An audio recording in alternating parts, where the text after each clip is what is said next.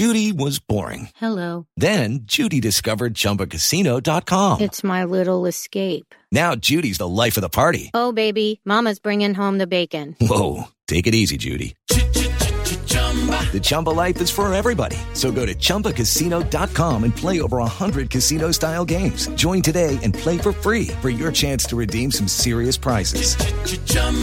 ChumbaCasino.com. No purchase necessary. Void where prohibited by law. 18 plus terms and conditions apply. See website for details. With Lucky Land slots, you can get lucky just about anywhere. Dearly beloved, we are gathered here today to. Has anyone seen the bride and groom? Sorry, sorry, we're here. We were getting lucky in the limo and we lost track of time. No, Lucky Land Casino, with cash prizes that add up quicker than a guest registry. In that case, I pronounce you lucky. Play for free at LuckyLandSlots.com. Daily bonuses are waiting. No purchase necessary. Void where prohibited by law. 18 plus. Terms and conditions apply. See website for details. With the Lucky Land Slots, you can get lucky just about anywhere. This is your captain speaking. Uh, we've got clear runway and the weather's fine, but we're just going to circle up here a while and uh, get lucky. No, no, nothing like that. It's just these cash prizes add up quick. So I suggest you sit back, keep your tray table upright, and start getting lucky. Play for free at LuckyLandSlots.com. Are you feeling lucky? No purchase necessary. Void where prohibited by law. 18 plus terms and conditions apply. See website for details. Step into the world of power, loyalty, and luck. I'm gonna make him an offer he can't refuse. With family, cannolis, and spins mean everything. Now, you wanna get mixed up in the family business. Introducing The Godfather at ChumbaCasino.com. Test your luck in the shadowy world of The Godfather slot. Someday, I will call upon you to do a service for me. Play The Godfather now at ChumbaCasino.com. Welcome to the family. No purchase necessary. VGW Group. Void where prohibited by law. 18 plus. Terms and conditions apply.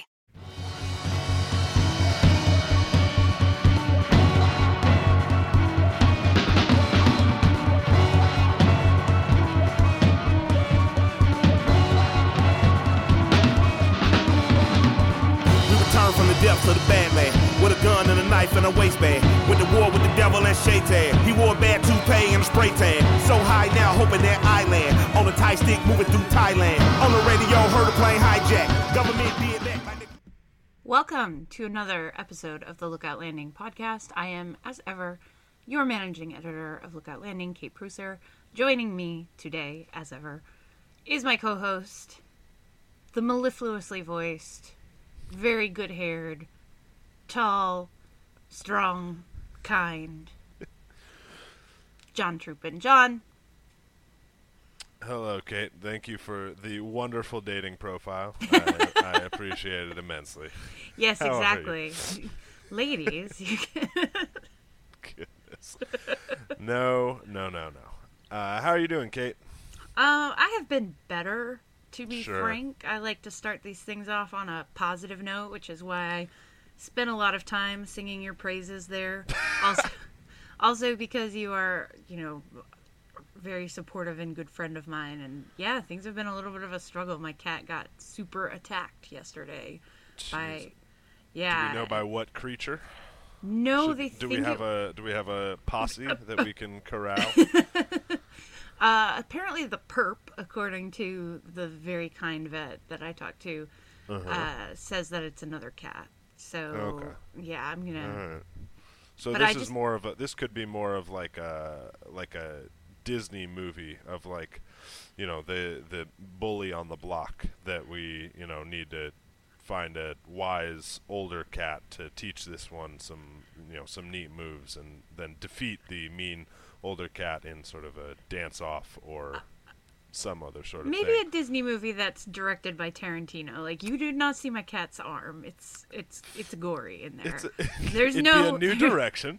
yeah, this is a gritty Disney reboot of the Fox and the Hound. Indeed, yeah. Allie and AJ instead. Allie and AK forty seven. Oh my gosh. There's like two people out there who are going to get that joke and appreciate you for it. So, Very pleased to those of you listening, that the two of you, there, there, there. You're- it is you're welcome. You. yes, exactly. All right, so we are a week into the season, so Mm-hmm. more or less, right? We are Mhm. we are four games in, and um, I a lot has happened since we last recorded. Drew Smyly went on the DL, which sucks. Mm-hmm. Uh, so that happened, and then um, some other not so great stuff happened during our, our opener at Houston. Indeed. Um, it was an unpleasant uh, opening stretch. uh, I think in ways that we were not expecting, though, which was interesting. You know, we we had expected that the pitching staff would struggle, we especially in Houston in the you know you know peanut bo- the pine box that they call a stadium down there. Pine box. Were you Um, going for coffin imagery there on purpose? Yeah, it felt like it. felt like it. Um, and yet, you know, Felix looked good. Felix gave us a little scare, but Felix looked good, and he's should be on schedule. He says he's on schedule, and the Mariners say he's on schedule to start again. So, I don't feel like we need to be too concerned there, as long as he looks okay on Saturday. But, um, you know, Iwakuma looked good with his 87 mile per hour fastballs.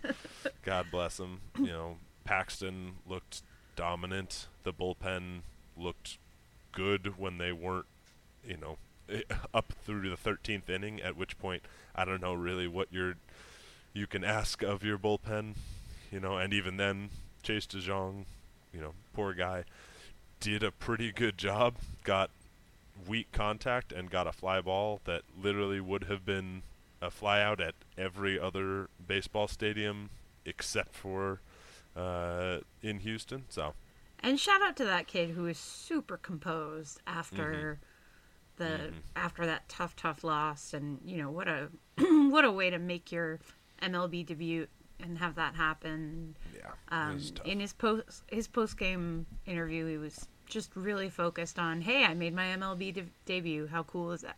So I mean, I think that there's a lot of resiliency in him and Mhm. uh, it's a good that's a good mental place to be. sure, and I'm definitely looking forward to seeing him at Tacoma this year, absolutely. and Um, hopefully not up again with us for a while. hopefully, hopefully the Hopefully. the staff will heal to the point that he has the time to continue improving. How about that? yeah, and we still haven't seen Dillon Overton too, Mm-mm. so we've um, we've got that. Absolutely. Well, and even that feeds into last night's game where, you know, Ariel Miranda continued, you know, his deal with the FIP gods that sure, you can just give up home runs whenever you want. You can walk people occasionally. Uh, you know, I think he's he's on the late Wade LeBlanc uh, plan of we're just going to completely neglect how you know your peripherals uh, look and you're just going to narrowly make it through five innings with two runs every time. Uh, so At some point, is it? I mean, with him, it's terrifying because you are kind of waiting for that other shoe to drop as Mhm. far as the the peripherals catching up with him. But Mhm. also, he has such a limited amount of major league experience. Is there a possibility that he that he could reset his peripherals in some way? it's certainly. I mean, we've seen that he has he has that extra gear on his fastball. He has a truly excellent changeup, and his sort of slider curveball uh, is not exceptional, but it's passable. I think getting that pitch up to the level that mm, you know you would like to see a third pitch from a starting pitcher be, I think would is the next important step for him. But um, you know, there's there's two ways to look at it. One is, yeah, he got lucky. You know, he gave up two homers, three walks, and five hits, and only gave up two runs. The other is he was a lefty going against the um, you know lineup of Springer, Altuve, Mhm. Correa, Gattis, um, and you know Beltran, Bregman, etc. Uh, and he only gave up two runs. You know, uh, and there are going to be better, you know, there are going to be better starts for him purely because not every game is going to be started against the team that is as good as the Astros Mhm. are. And I think you and I talked about this, you know, while watching these games. If there was, you know, there were a lot of interesting takeaways. I think it's clear that a big takeaway from this is Houston is as good as we thought they would be. I think they're better, honestly, because Mhm. you know I was terrified of the lineup, obviously going into the season, but I comforted myself with the idea that the pitching might not be that great, and maybe Mm. Keuchel isn't Keuchel, and oh, Keuchel's Keuchel again, great. um, and then maybe the bullpen isn't. Well, the bullpen is terrifying. I Yeah. mean, it is just one. And I knew Devenski was good. He's kind of been on my radar since last year, Mhm. so I'm not surprised to see him just kind of out there dominating. but Yeah. wow, that is that is a tough assignment Mhm. to face Gregerson, uh, Yeah. Devenski, And Giles and ah, it's Giles, gross. Giles, Giles.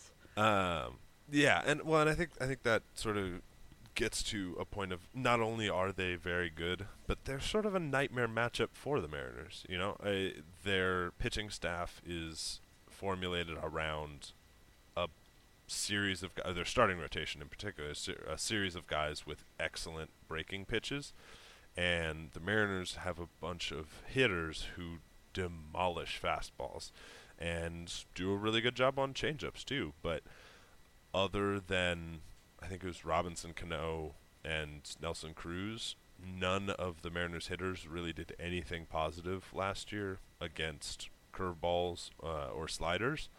And Jean Segura, one of the reasons, you know, I've written about this and we've talked about this, but one of the things that I love about him, and I think everyone saw, even just in that series, was he has historically been a great hitter of off-speed pitches, and he had a lot of success this series, and the rest of the Mariners did not. And I think that's uh, you know part of that is just bad swings, not great at bats, but a lot of that is they're just very poorly matched to beat the Astros, and there are not many teams in the league, thankfully, with a pitching staff as specifically targeted against the Mariners as they are. Yeah, it feels a little bit like a, a cruel joke in some ways. but to get back to Segura, um, I am prepared to just declare the trade a win at this point. I mean, how Mhm. much, if only for the very fantastic shot we got of him kind of reclining. I was say that that could be that is in the running for a new you know if we ever if the lookout landing logo ever changes that is a solid outline uh, you know I I don't I don't see Sexton leaving ever you know or in the near future but man that is a fantastic image Already, I mean, I knew he was going to provide some highly gifable moments. but uh, that was just to have that right off the bat. Mm. And then, I mean, I do we win that game without him last night? The one game that we managed to take out of the series. Uh, and he tried to help us win the other one too. They just kind of gave it away there. for sure. No, it was it was encouraging to see. I mean, you know, a lot of these things, you know, you don't see much stabilization at you know this stage in in the season. Um, but it's it's pleasant to see some of the traits that we looked at this offseason and said this should be good. This is what this person should be able to do. Um, you know, actualize. You know, it's good to see Segura making contact at an extremely high rate and being really good at hitting off speed pitches. It's really nice to see Haniger get on base at an extremely high rate. You know, having uh, an on base percentage currently 200 points higher than his batting average, which on the one hand, not a fantastic batting average, obviously, but that's the whole point, right? That that you don't need to actually hit that often uh, if you have that plate discipline. Um, and you know, seeing Dyson, you know, sh- showcase his extraordinary lack of power, yes, but also showcase that all he needs is a little bit of space to get on base, and he's going to, you know, turn a line drive, like a casual line drive to right field into a double, you know, like he did in the first game, I think, um, in the Mhm. ninth inning, and you know he'll get from first to third. He'll take an extra base. You know, Segura stole a base. Haniger stole a base. Um, and so those those sorts of positives that we talked about were really exciting to see. it is really fun to watch Dyson fly around the bases, and it is equally fun, if not maybe more so, to watch him glide around left field. Absolutely. And oh my gosh, that outfield just if it It's a and good it's, start. it's only going to look better, right? When they're Mhm. outside of that teeny tiny little Mhm. nightmare stadium. Absolutely. So, obviously, we, we've spoken a lot about things that are good or things that we got by on. Um, what what were some of the things that most worried you uh, so far out of out of this this initial series and, and looking forward? Is there a single player? Is there a general activity that that's got you down? Um, I am really depressed about the inability to string together just like two hits in a row. just like just Didn't or, happen or even two base runners in a Mhm. row. And then when we did get the bases full, I mean it was shades of those 2015 Mariners who would or even I think we had this problem in 2016 too. Load up the bases and then a fart noise. right? Like Yeah. that was that The- was really hard to watch. the shift in the order from uh, you have the top of the order that is very solid at you know Segura makes a lot of contact Haniger you know gets on base a lot obviously you know Cano Cruz and Seager well Cano and Cruz did not look good in, at all Oh my God, Cruz looked terrible. I just I and- keep telling myself it's gonna you know it's gonna even out, but man, I was so high on him after just watching him rake in the WBC and in Yeah. spring training to some, and oh, he's got this power swing, and he's just gonna. Cr- I can't believe he didn't crush anything out of that dumb little stadium. He Yeah. just chased so many bad balls. Yeah, and I think that that will come. Uh, you know, we we've seen them be successful for long enough that I, I think we ha- they deserve the benefit of the doubt. Um, perhaps more so than Danny Valencia. Oh man, Um, he talk about some bad at bats. Yeah, he sure. had some really, really rough at bats. Yeah, and I think you know again one of the things you know I would say my biggest concern was Valencia because you know hitting with runners in scoring position, hitting you know cluster luck, those sorts of things, that sorts itself out. Um, Valencia's swing looks bad, and and not in the just the like oh he's being fooled kind of way. He's got this weird kick out that he's doing at the end of each swing um, with his back leg that I went back and looked at film of his 2014 and 2015 and 2016 and I'd never seen him do that really before so I don't know if that's a conscious thing or if, if that's just happened a few times but um, especially since the team wants to give Daniel Vogelbach time to uh, get fully right whatever that may mean um, I wonder if they're trying to put. to- I'm sorry, this is just an aside, but I Sure. wonder if they're trying to put Vogelbach a little bit on the Paxton. You got to earn your way back and have it mean something, and Mhm. Um, that and the Zunino as well. That pathway, and I think I even saw that referenced a couple of times when I was in Tacoma watching batting practice. Vogelbach was Mm-hmm. hitting angry. He was Mhm. just stinging, and I mean, this was a super casual. Everybody just meet. It's media Mm-hmm. day, goofing around, and Vogelbach is in there making baseballs regret their existence. well, and, and he needs to watch his spot because uh, there's a long-haired, uh, sl- you know, Slylock Fox coming for him from the outfield, isn't there? That is true. I also saw Ben Gamel getting some reps at first base, which was I don't know if it was just a batting practice thing or what. It was if they're trying to make Ben Gamel into a utility player. I have no idea, but uh, it, it was in- it was strange. Intriguing, to be sure. Definitely, but yeah, I think uh, I was really disappointed that um, Tacoma was rained out last night. I'm so curious to watch the Rainiers, Mhm. and I think if I'm just very interested to see what Vogelbach does and how soon. I think he definitely is going to be back with us, but how soon does that happen? Hmm. It it I think Valencia can't continue to be as as rough as he has, and you know, I say that in a in can't meaning the mathematical sense, not in a physical sense, because yeah, he really could. I suppose if he re- if he keeps swinging like the way he does, it's not going to improve. But um, you know, I suspect he will still figure it out, um, at least to some degree.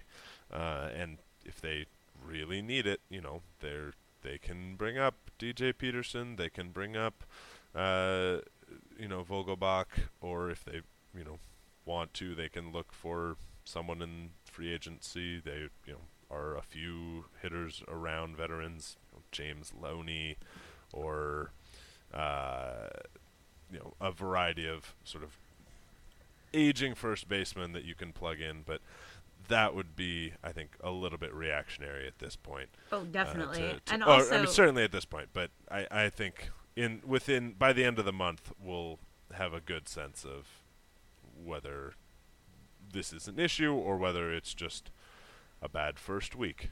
let's also point out though that um, there are not a lot of first basemen in the league who handle that double play ball off the bat of Altuve that got Mhm. Miranda out of a bases loaded jam, Mm. uh, which such a smart, just such a smart all around play with Seager scooping, getting the force Mhm. at home, and then that quick relay to Valencia. It is really nice to have an athletic, semi athletic. That was the jankiest looking double play I have seen in a while. So, like Seager bob like first off, Miranda throws an extraordinary changeup, and and Altuve, who looked awful really this entire series, one of the only you know f- things I think we can feel really fortunate about that series. But um, you know he was kept off balance with a lot of good low off speed, but. Um, you know, Seager double clutches, lasers to Ruiz. Ruiz is standing goofy footed c- on the plate for some reason. Uh, has to fully rotate, fires a ball that probably is over the head of a lot of first basemen. Valencia, you know, uses the bag like a diving board to bounce up into the air and snag it. And Altuve thankfully fell out of the batter's box. Like yes. this is None of that was a little- happens without Altuve falling out of the batter's yeah, box. uh, you know, it's it's it's a razor's edge there that they were lived on, and and you know, obviously they won by a couple runs, so you can look back and say, well, we could have still gotten out of, it. but um, you know, the it, that was one of those points where, where it's like we look back on this game like, oh, how nice, but um, you know, there was a lot of just just as much as there was playing with fire by the Mariners, you know, there was playing, you know, the Astros played with fire. And in fairness, the Astros I think also were something like 3 or 4 for 25 with runners in scoring Yeah. position. So, Well, a huge part of that was the dominance of the bullpen, who we should maybe. Mm-hmm. I know that we're sort of talking about things that we're concerned about, um, but oh boy, can't be too concerned about the bullpen because No. they just. I feel It a lot better about our the health of our pitching rotation with Mhm. having seen pretty much every member of that bullpen, and Yeah. I must apologize to Casey Fien, who I did not think was Fiend, but turns out to be Fiend. Indeed, and well, and he's he's. I think an encouraging thing was also seeing, even in that 13 inning game, you know, the the well, and and really all series, we saw multiple guys go multiple innings, which you Mhm. don't want to see a lot. Um, but we saw Altavilla, I think, went two innings and and was uh fine was was lights out uh, in one of the one of the games. Edwin Diaz went two innings, was his usual brilliant self. James Pazos last night was Oh, boy. excellent, uh, and you know looked exactly like the guy that you know he can be if he's got a general idea of where the ball's going. Which Um, can we say too? Like lately, and I mean, I really started noticing this towards the end of spring training. But after he came in at, towards the beginning of spring training and was just crazy wild all over the place, I was like, I hate this trade. I continue to hate this trade. I know why we made that trade, but uh, Littell looked so good. and this is he is so wild. But then it just seemed to creep towards getting better and better and better. Mm-hmm. And I, I think he, I think his command has improved every time I've seen him. It's it's been really nice to see, and uh, I think having him as a lefty who doesn't is not limited by uh, splits by you know handedness splits uh, is a really wonderful element for them to have.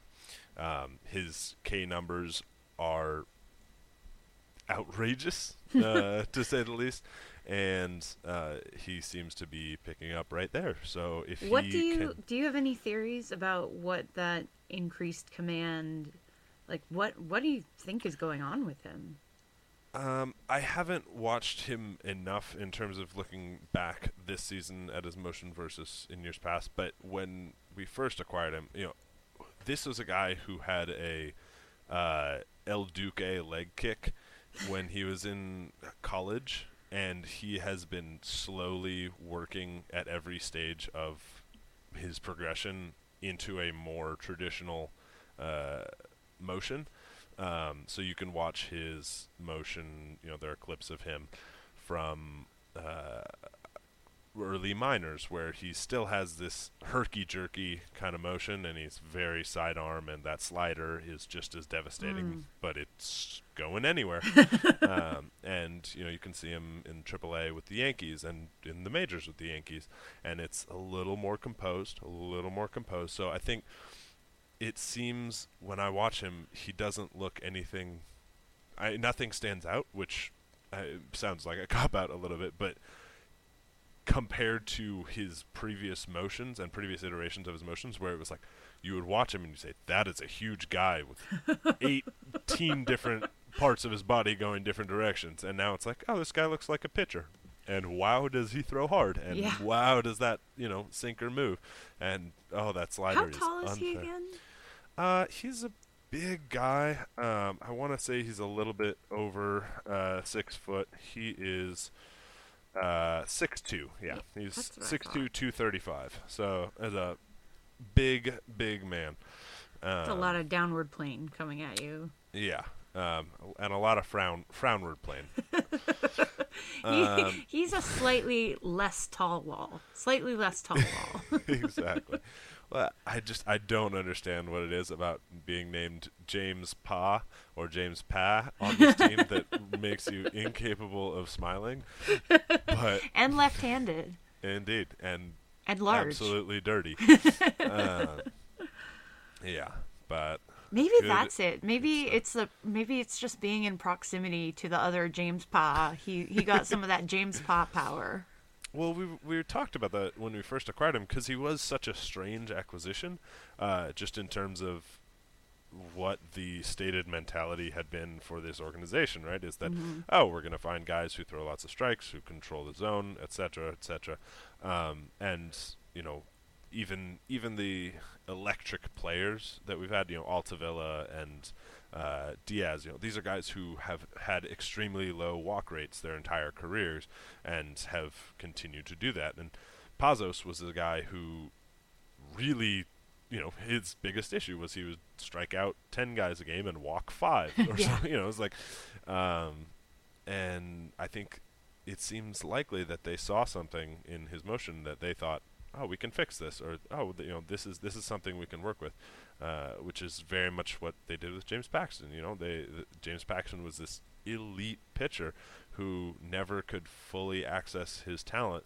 because he was unable to locate the ball. And last year we saw him come back, and suddenly he's throwing the ball in the strike zone the same amount as Hisashi Iwakuma, and he's one of the best pitchers in the American League. And uh, if if there was a similar adjustment that they were able to make with Pazos, uh, and you know this is very speculative, obviously, but um, it it doesn't feel like that large of a leap to say that they saw a, a similar adjustment that they could make, and so far, you know, since he's been in a uniform, uh, it it seems like his improvements uh, has has been a success. uh, or is has been suc it has been successful so far. How about that? We need to see more of that, but it's exciting to have him uh, already performing at the major league level because I thought he was going to be in AAA to start the season. Oh, for sure. I thought that. So Yeah. that's Yeah, an Um, unexpected an unexpected boon. absolutely. Um, so, do you have any other thoughts on the Houston series uh, before we take a break and then go to some Twitter questions? Um, I think I don't want to let them off the hook too easily because. You know, yeah, exactly. Um, Absolutely. Because as it as it's been pointed out, yeah, sure, it was annoying that uh, a lot of those balls hit out wouldn't have been home runs at other ballparks, but we had equal opportunity to to do that, right? So, Mm-hmm. Very much so. I mean, the Mariners played in the same stadium. Mhm. Um, but I do think, sort of examining what you what you pointed out about how the Mariners are not very good at hitting breaking balls, and Houston Mm-hmm. happens to have a staff that throws a ton of them, really good ones. Yeah. And then that sort of combined with, oh man, Springer and his I think his WRC plus is like 300 right now. Something like that. Yeah, like two ninety six. top 10 in all of baseball. I mean, he might have had a hot series. He might be on his way to a career year, but um, what's terrifying about him is he's sort of late. I always thought of him as a huge strikeout guy who would just Mm-hmm. chase anything, but he really showed some scary plate discipline Mm-hmm. in that in that game and was able to really punish some. I mean, the pitch Miranda made to him was really bad. Sure. It's just that was a flat out bad pitch. But um, yeah, he he really put together some smart at bats, which is annoying, incredibly Absolutely. annoying. So I think oh, go ahead. just your your point about the way that these teams are constructed. The Mariners, we think, and and you know the this organization is betting on, are perfectly constructed, or as perfectly as they could make it, constructed to succeed in Safeco. The Astros are perfectly constructed to succeed in Minute Maid Park. They have a bunch of righty power hitters that can just flick fly balls into the Yeah. Crawford boxes, and it's tough to beat them when you have a bunch of pitchers who are centered around getting contact and getting fly balls. Uh, you know, that's going to be a challenge, and so it is frustrating that we started one and three. It is frustrating that we had so many opportunities to score. Uh, you know, I think we had three, four different times this series where we had the bases loaded with nobody out and got one run each time. You know, uh, it's that's awful, and and that isn't. You know, you don't. You're not going to be a competitive team. You're not going to be a playoff team if you're doing that. It's just that simple. Um, and you know these are also you know the the hitters that have been struggling are good hitters you know we if if Robinson Cano is not a good hitter anymore, this team isn't going to go to the playoffs. Like I don't know what to do. Like if Robinson Cano and Nelson Cruz aren't good, like that's sort of the game. Like you know, if our good players aren't good, like you know, I you know we can we you know we love Mitch Haniger. We you know we're very optimistic about Jean Segura. Ariel Miranda could be just as good as Drew Smyly. It's not going to make much of a difference if Robinson Cano and Nelson Cruz uh, aren't good. So you know, I think I don't. I think I agree with you. Like we're obviously very optimistic about it, but only you know we we recognize that this isn't going to cut it. There's just you know there there are ways to get around some issues on this roster. If the best players on our team aren't good, There's no way to get around that. You know, there's just not there's nothing to be done. So Which um, luckily is, as far as outcomes go, uh, is it probable that they'll regress some? Yes. Is it probable that they will just, I don't know, get bonked on the head with flower pots and forget how to hit entirely? I no. So mhm. It'll it'll come around, but it it was certainly hard to watch. I'll be really interested to see when they come to our house how Mhm. Houston stacks up against us in our own ballpark. 'Cause I think that'll give us a better idea of the true talent measure of this team. hmm I agree. All right. Well, that seems like a good place to maybe take a little break, and when we come back, we will answer your Twitter questions. Sounds good.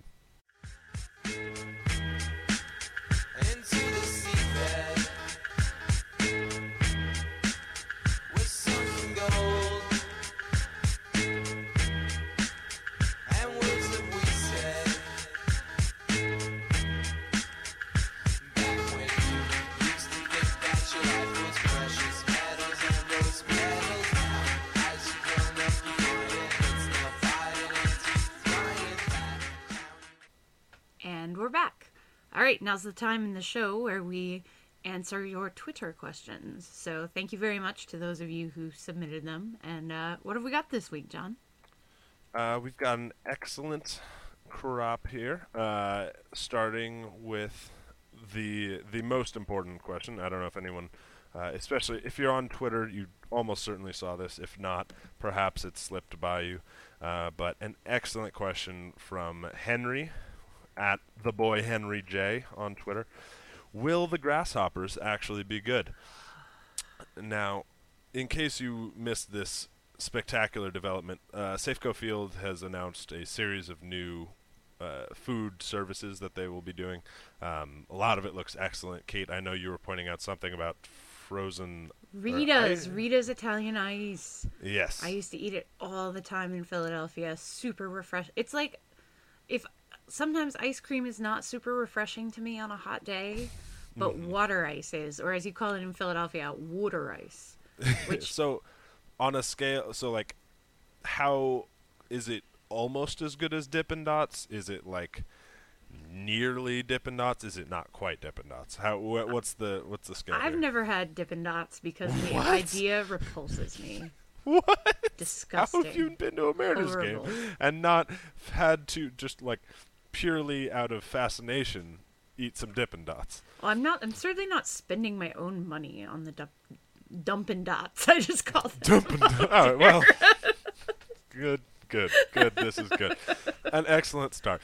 Anyways, the point is, uh, among the offerings is uh, toasted grasshoppers. What is the Uh, word for it? There's like a Spanish word for it because they're going to be in Edgar's Cantina. Chi- Um, I want to say chicharrones, but that's not right. It's Mm, let's see. like pork rinds. Uh, I'm not. I'm. I'm not entirely certain. Let's see. Let's see. Let's see. Uh, This is some they great are podcasting here. Oaxacan. They're Oaxacan grasshoppers, which I don't think is particularly the term, but they do look kind of delicious. To be honest, uh, they kind of look like crawfish, and I'm pretty excited about it. Um, I think you can get them. They're four dollars for a bowl, uh, which is not bad at all. Tossed in chili lime salt. Uh, you sound less than enthused, Kate. I, I can't tell, or is that or is that an intake, a sharp intake of breath of excitement? No, that's you know that's me trying to like. Uh, I subscribe to Cooking Light magazine, which is a Sure. great resource for making healthy food. Mhm. And they have been pushing cricket flour for a while, and it's like one of those things where it No. just it just doesn't. hold on. Wait, cricket flour? Yeah, cr- flour made from like ground up crickets. Sure. The, okay. Like, if I take like a a chair and grind it up, do I have chair flour? Like, that's not a thing. I don't think this is how it works. when you cremate a body, oh that's not then like human flour. That's this is not how it works. You can't. Flour is from specific things, Kate. We have rules in our society. In our cosmic existence, there are clear guidelines, and crickets are not flour. Well, I'm I take it up with the fine people at Cooking Light, but I, for- I may write a strongly worded letter. for some reason, cricket flour is something that I'm like, I could probably get behind that. But I just found out they're chapulines. Okay. Chapulines, uh, the just the bowl, like the, the thrifty side of me appreciates the four dollar price tag. The ecologically conscious side of me appreciates that Um, very much, this is kind of where our food, uh, as you know, uh, usable land shrinks, and um, we ki- we move away from like an animal-based diet towards a more plant-based diet. It's a very cheap source of protein. I know that they're eaten all over the world. I want to get behind it so badly, but every time I see it, I just think legs. Um, I think they're going to be delicious. Uh, I am. I've already made a deal with uh, our one of our fellow uh, writers, in, new intern Adam Gresh, that we're going to split a bowl of them uh, on opening day. So Henry, I think they're going to be great. Uh, and if you are at a game and I see you, uh, I will happily share a few of them with you. I will try one, but I don't like crawfish either because of it's a it's a legs thing. It's legs, legs. I can. I'm not saying it's not gross, but that could be crunchy. That's a crunchy snack, and I look forward to it. Mmm, love a good exoskeleton. You know. All right. All right, let's move All on. right. Next question from Alex On at Alex On OD. Uh, why am I nervous? And also, would you move Haniger down the lineup to ease the pressure on him? Let me just pull an answer to why am I nervous out of my Cards of Humanity deck, Cards Against Excellent. Humanity deck. Excellent. Uh, we're all nervous. I mean, you don't want to start the season one and three. You don't want to start the season with your big boppers not bopping bigly. Mhm. You know, I mean, of course, of Dude, course. I believe, I believe Plato said that.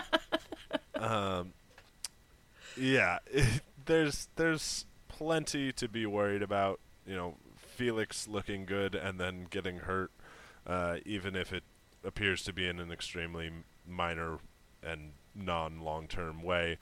Just none of that inspired confidence, uh, and I think seeing you know we have flashbacks to the to the dark years of 2010 through 2013 where the offense just looked miserable and um, you know th- seeing the pitching staff come you know have four three well four great starts three of which essentially were wasted you know that's that's nerve wracking but I think the as, as you said the big boppers are going to bop uh, and if they don't then we're screwed anyway. so you know, so so I, I don't know. I I'm I guess I'm not concerned about that just because there were so many different decisions that we could have made or could not have made, and like you know. It, we this is going to be a team that needs Robinson Cano to be good, and that if he's not, that's kind of you know w- eh, all of the rest of the stuff that we're worrying about is is pointless. So it's it's it's the the lack of any any alternatives in that way uh, make it less stressful to me, I guess, because it's so completely eh, more than all of this is out of our control. That in particular is out of anyone's control. All right. Um, would you move Haniger down the lineup to ease the pressure on him? Sorry, I went off on a bit and we missed the second part of that. That's all question. right. I was just I was trying to hold that in my mind so I wouldn't forget it. But Mm-hmm. um no, I think that they're pretty I I think they're pretty committed to Haniger, you're the dude. So Mm-hmm. I I had many people in my mentions on Monday night Mhm. asking why we did not pinch hit for Haniger, which of course leads me to the question, uh, who with who? who, who? Yes. I mean, I'm that- as big that- of Taylor Motter fan as anyone, but that's kind of a tough ask. For sure. Yeah, Um, And and this uh, ties in actually to our s- next question from Brian DeGry at Brian uh, D85, uh, which was wasn't there a time where it was an option of Dyson hitting first and Segura hitting second, or vice versa? So, sort of the the top of the order obviously has changed a little bit at the end of uh, at the end of spring training, and that is an interesting uh, point there. I think that they just, um, with Dyson's potential health concerns with the legs, and um, you know, he just doesn't have a ton of pop in the bat. You can see Mhm. he's gonna hit one every so often, but he's not. He's not the dependable source of power slash uh, ability to take a walk that I think Haniger offers. Yeah. I I I agree. I think th- I know the initial reasoning was that Dyson had a little stretch where he was feeling, I think, a little bit tired. His legs were just a little bit, I think, maybe sore from overexertion after the off season or w- whatever it may have been. So they gave him a little bit of time off, and they decided to start him out lower in the order as a result.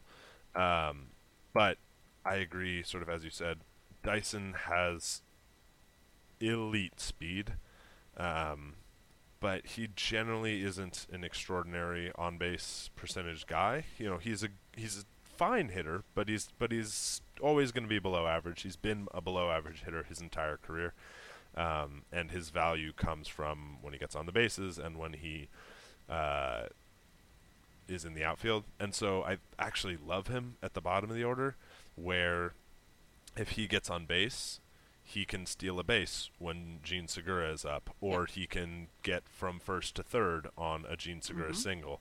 Um, you know, Segura being our best contact hitter.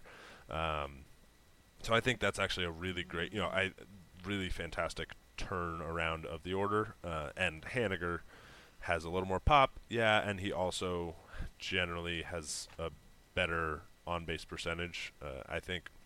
It's than- also really fun to have him as a spark at the bottom of the line lineup, as you were saying. Like, Mhm. uh, if he does get on base, because one person that I didn't give any uh, negativity towards, uh, Mhm. but really looked rough this season or this series stretch.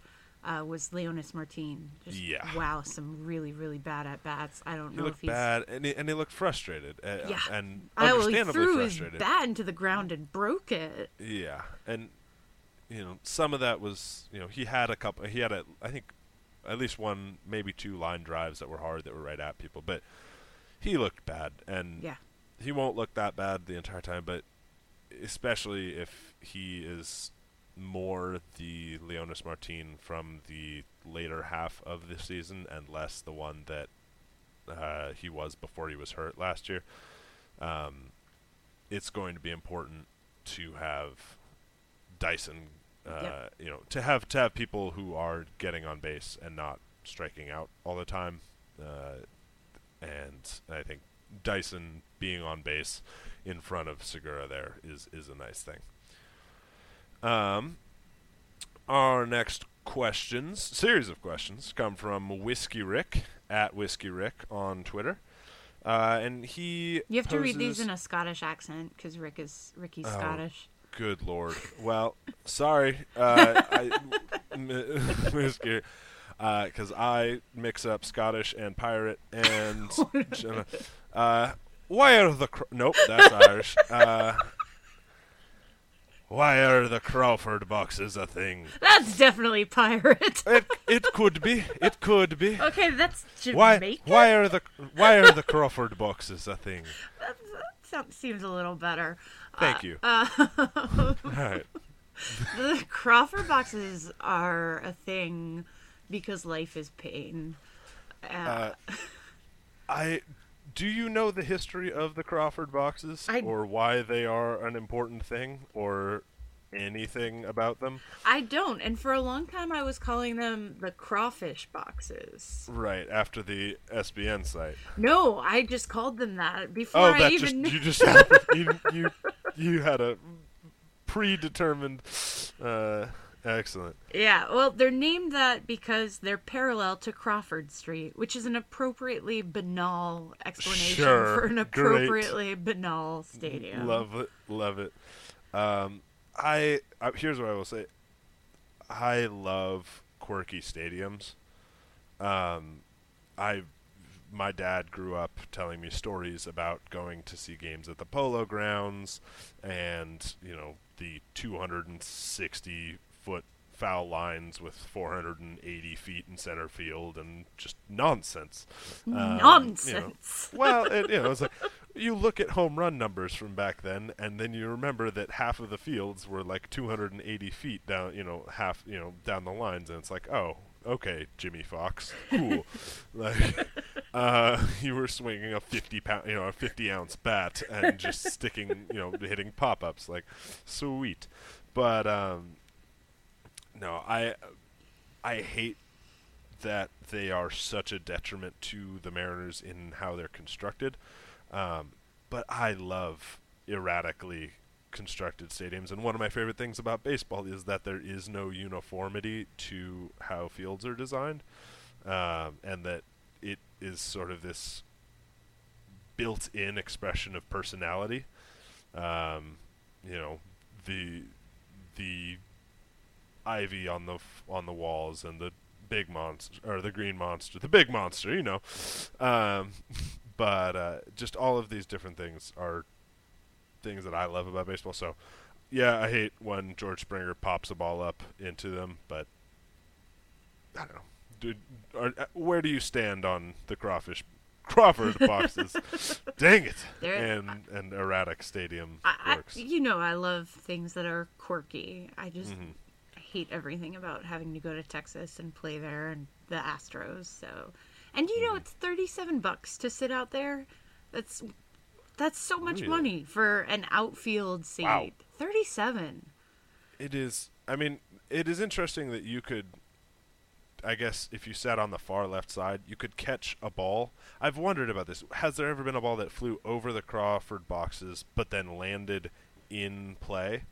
Like landed, uh, like hit that wall that's behind it because they jut out at slightly, uh, like slightly Mhm. diagonal angle, right? So Yeah. you could theoretically hit a ball that, if you hit it a little bit softer, would have been a homer, but ends up being a double because it bounces off the dumb wall. because it goes too far. Yeah, because you hit it too far and it went over the cro- over the edge of the stands and into fair play again. Like that's there's no. I don't think there's anywhere else in My guess is, isn't the there So- the stripe? I think there's a stripe. So if it goes over the stripe, doesn't it? Uh, I mean, Oh, yes, that's the case, but I don't. I don't. I don't think they have.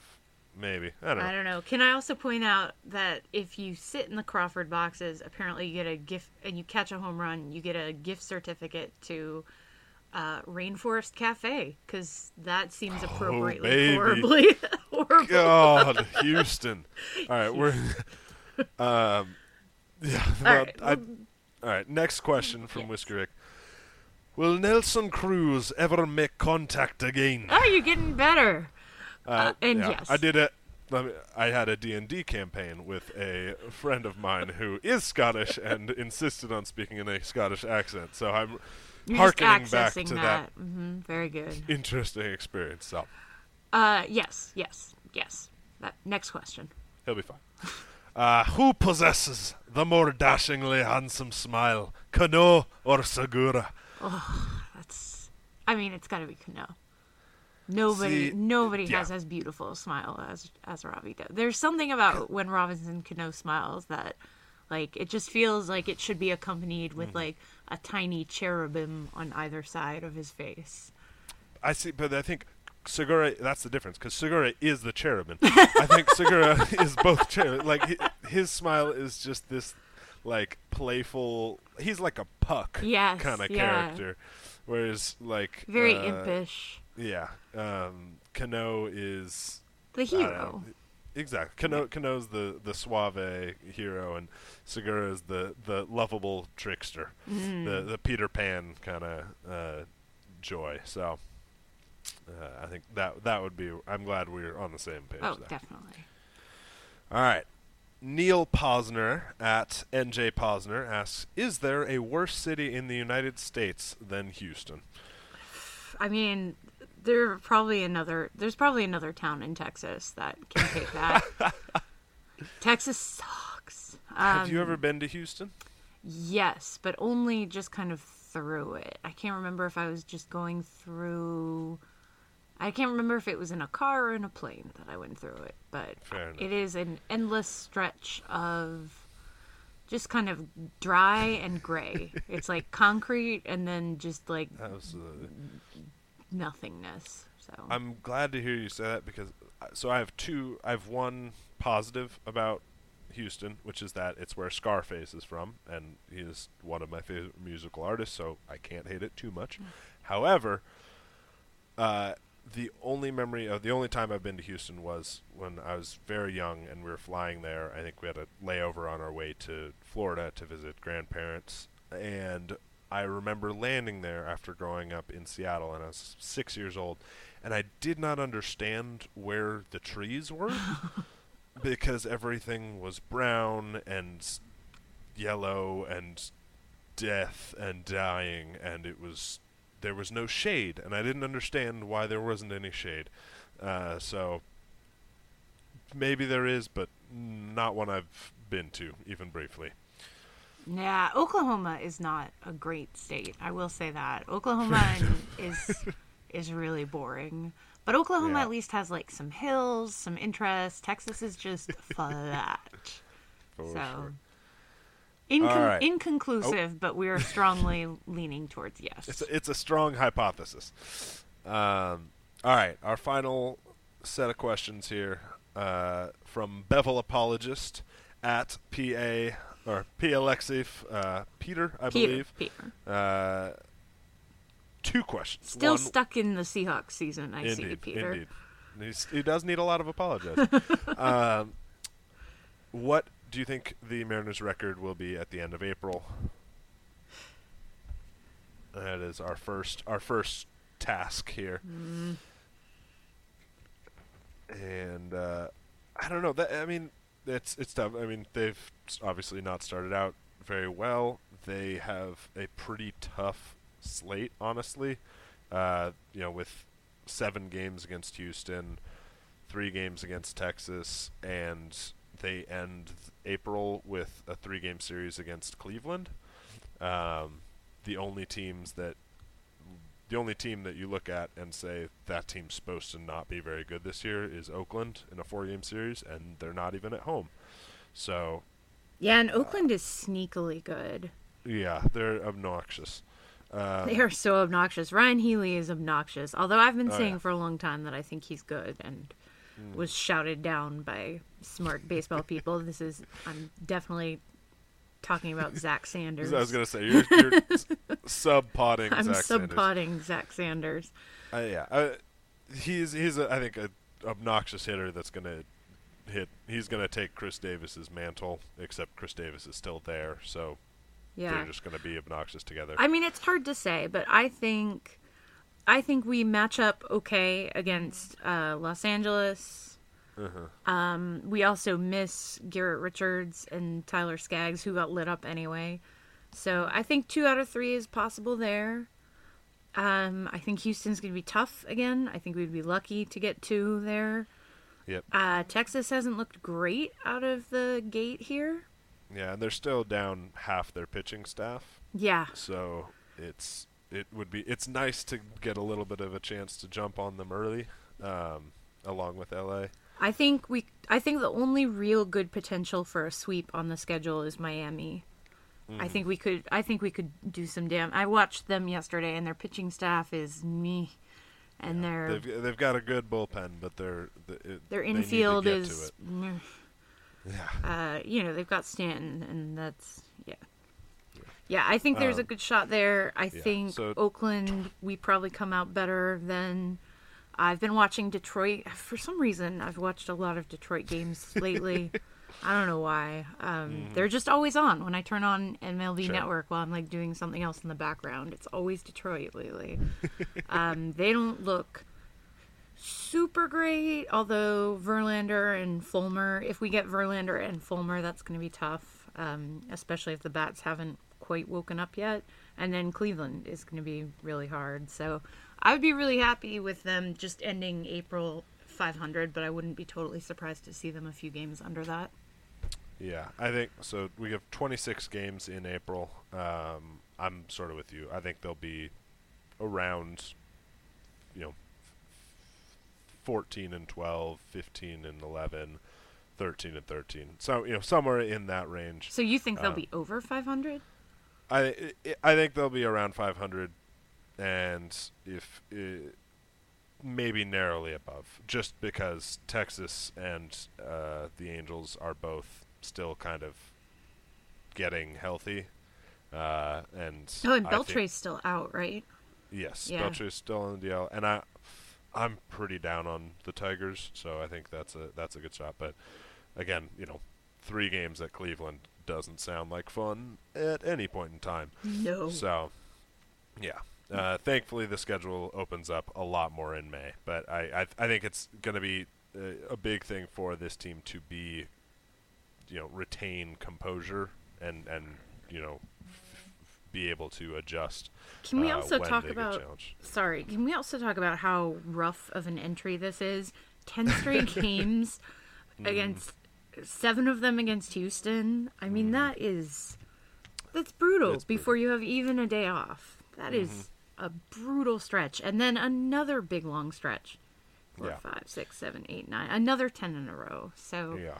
woof. That is that's a grind. I think the the mentality should be survive April, Survive. and thri- thrive in May. Survive April, thrive in May. I like it. It's catchy. Let's run with it. All right, final question of the of the afternoon. Um, what will the batting average with runners in scoring position be by the end of the month? So, right now we are. Oh, who gave you that question, by the way? Uh, that is also from Peter. Oh, okay. Uh, so, right now we are sitting at. Let me make sure I've got this properly up here. Uh, a cool 083. Love it. Love it. Not actually last in the league. Who is only, last? only 28. The Phillies with a nice 059. Oh, jeez. But they have had less than half as many uh, plate appearances in with runners in scoring position. Um, and actually, if you want to look at the positive, the Mariners are third in the league in plate appearances with runners in scoring position. So, yeah, it's been frustrating. At but it some point, be the dam will break, and Indeed. we will start getting those guys in.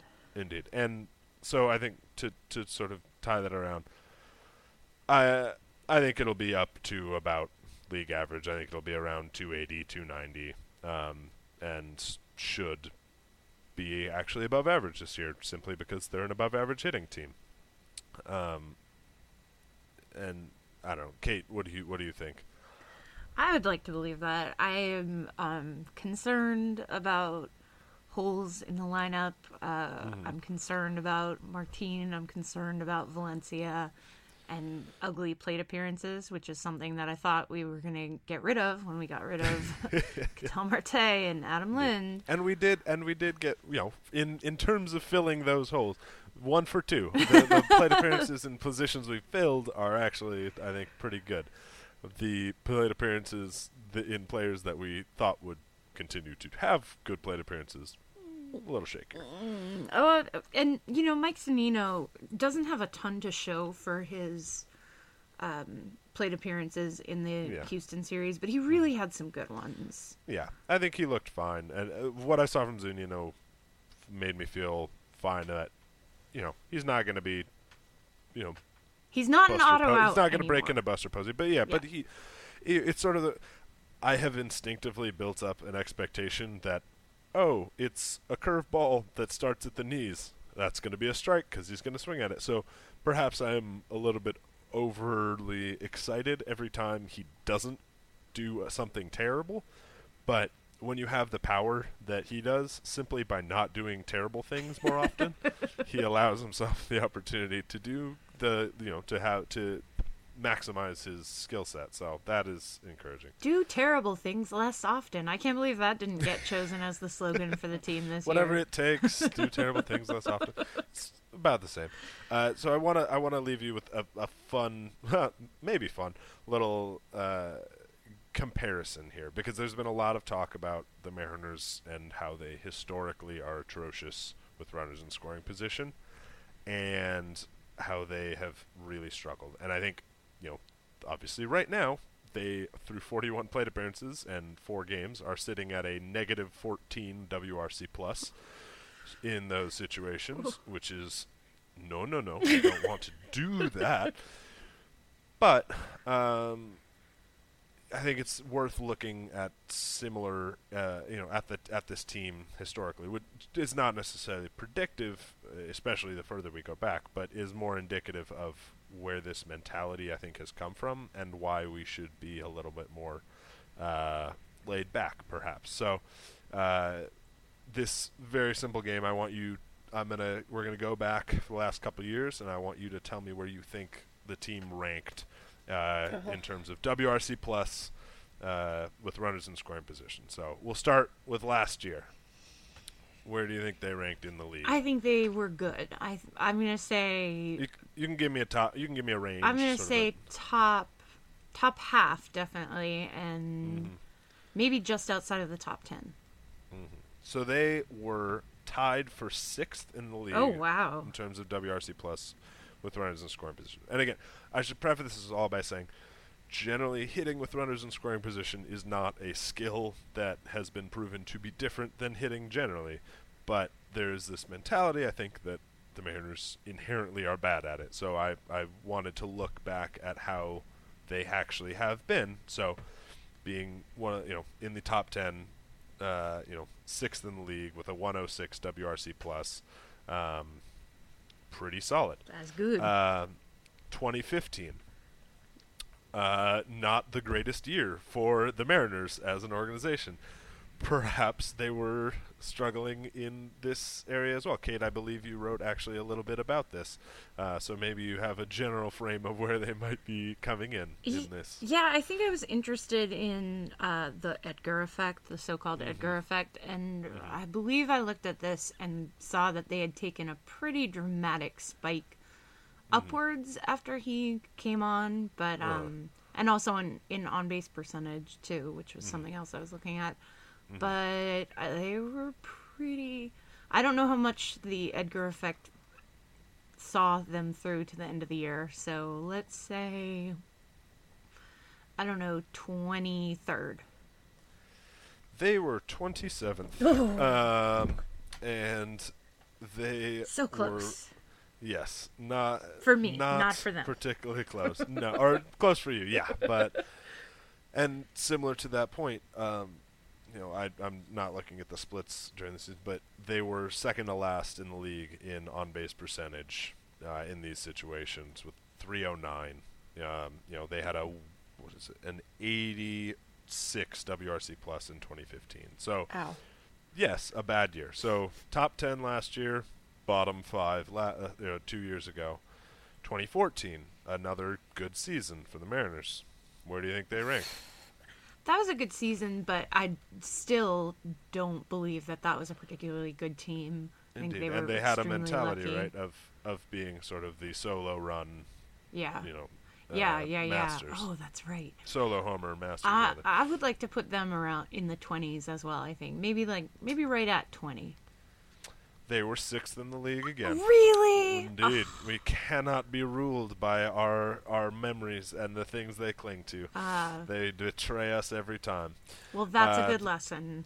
In fairness, their on base percentage was actually twentieth in the league there, Yeah. but they had a knack for power and a knack for getting hits. So, um, in the last three years, essentially, the Mariners have been a top ten team, top six team in the league uh, in WRC plus with runners in scoring position. So, uh, the last thing I will point to, and I understand obviously why many Mariners fans are upset and and still have lingering pain, is that from 2010 to 2013, the Mariners were the worst team in the league for uh, hitting with runners in scoring position. They were the, one of the worst teams in the league at hitting in general, but uh, over 5,800 plate appearances, they had an 83 WRC Oh, plus, That's, that's bad. and yes, it was worst in the league. They were the worst by pretty much every hitting metric. Um, so I, I understand those scars. At the same time, the only two hitting or position players still on the roster from the 2013 team are Kyle Seager and Mike Zunino. So it's a different team. It's a different mentality. It's a different or you know different mindset. It is not the same old M's, and maybe this team will continue to hit poorly with runners in scoring position, but they have good players and players that have no connection to those teams that disappointed us for so long. So judge them on their own merits, I guess. Is where I'm at. Well, that is a very good lesson, I think, and a good way to leave off for this particular episode. So, Absolutely. this has been the Lookout Landing podcast. Thank you so much for those of you who have listened, and we will catch you next week. Go M's. Go M's. It's what they need. East Coast to West Coast. It's what it is. Cross seas uh. worldwide, baby. Hey yo, we stuck in the time of drought. Nothing to rhyme about. Ghetto with crime on the grind, pulling iron out. Industry crying out, major labels buying out. Who put the fire out? Real hip hop is dying out. Sound like the perfect time for Raw set off the new beginning. Let me